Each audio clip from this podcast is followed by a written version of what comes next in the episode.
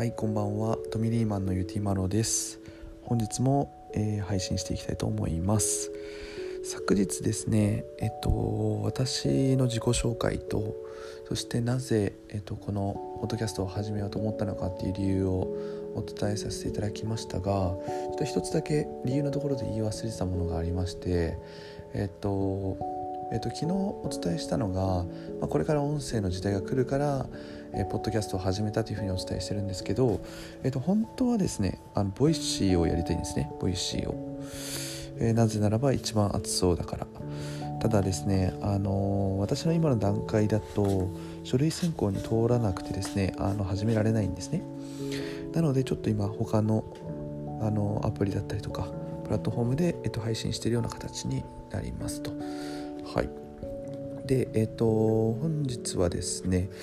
ちょっと冒頭えっ、ー、と簡単に本日の私の一日振り返りながらえっ、ー、とその後でですねえっ、と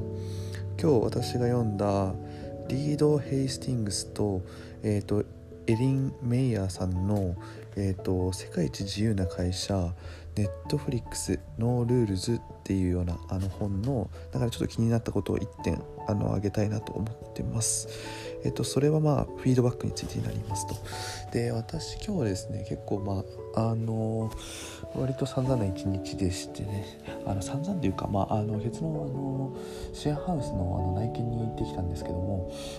えっと、まず、あの私が予約したのではなくてあの友達がの予約をしてそれについていくっていう形だったんですが、えっと、朝、えっと、10時に横浜駅集合だったんで、えっと、9時ぐらいにちょっとあの家を出てあの行こうと思ったんですけども、えっと、私の友達が全然連絡してこないので、えっとまあ、寝てるんじゃないかというところで、えっと、と電話をしたところ私の電話で起きたと。で、えっと、早く20分後ぐらいに乗らないと、えっと、間に合わないよっていうことをお伝えして、えっと、したえー、したんですけど、えーと、そんなことをやっている間に、えーと、私自身が、えーと、電車に乗り遅れてしまってで、えー、と電車の中で、あのー、本をあの読んでたら、えー、と乗り換えをミスってでめちゃめちゃ遅刻をしてでさらに、あのー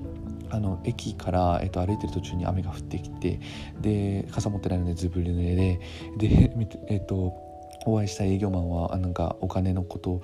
お金を下げればあの即決しますかっていうあの私たちが求めてないことでクロージングをかけてきてみたいな形でなんか何を言ってるか分かんないですけどあのかなりあのいろいろあった一日でした。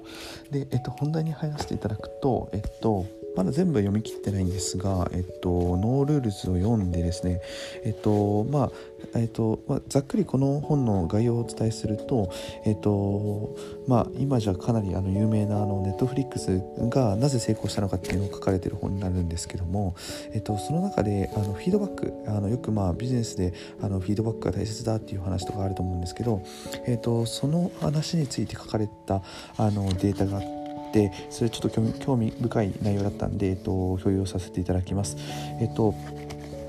えっとですねあのー、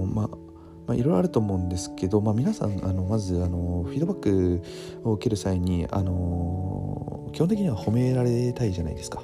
えっと、褒められたいと思うんですよね、えっと、ただですねあのあるコンサルティング会社のセンガー・フォークマンが、えっと、2014年に実施した研究では、えっと、1000人近い回答からあのフィードバックに関するあのデータを集めてですね、えっと、その結果を見に行ったところ、えっと、褒め言葉には気分を良くする効果はあるものの修正的フィードバックの方が、えーと、自らのパフォーマンス向上に効果があると考え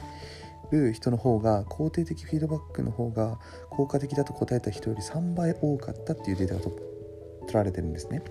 えっ、とまあ、今ちょっと長々と話してしまったのでまとめるとあの要はあの人は、えっ、と褒められることは嬉しいけども、えっ、と修正的あのフィードバックの方があの自分のパフォーマンスを上げるためには必要だっていうふうに考えてるんですね。えっと、なので、えっと、その場ではちょっとあのなんだろう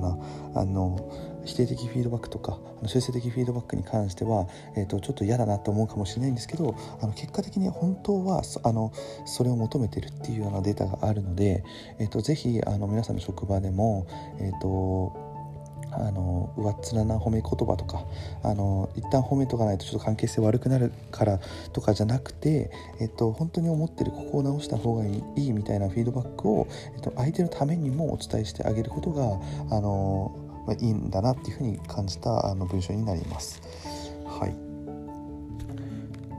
というところですね。えっと、なので、えっとまあ、ここは私も含めて、えっとまあ、しっかりとその相手にはですねあの褒め言葉ももちろん大事なんですけども修正的フィードバックの方が喜ばれるってところを念頭に置いた上であの仕事していきたいなと思います。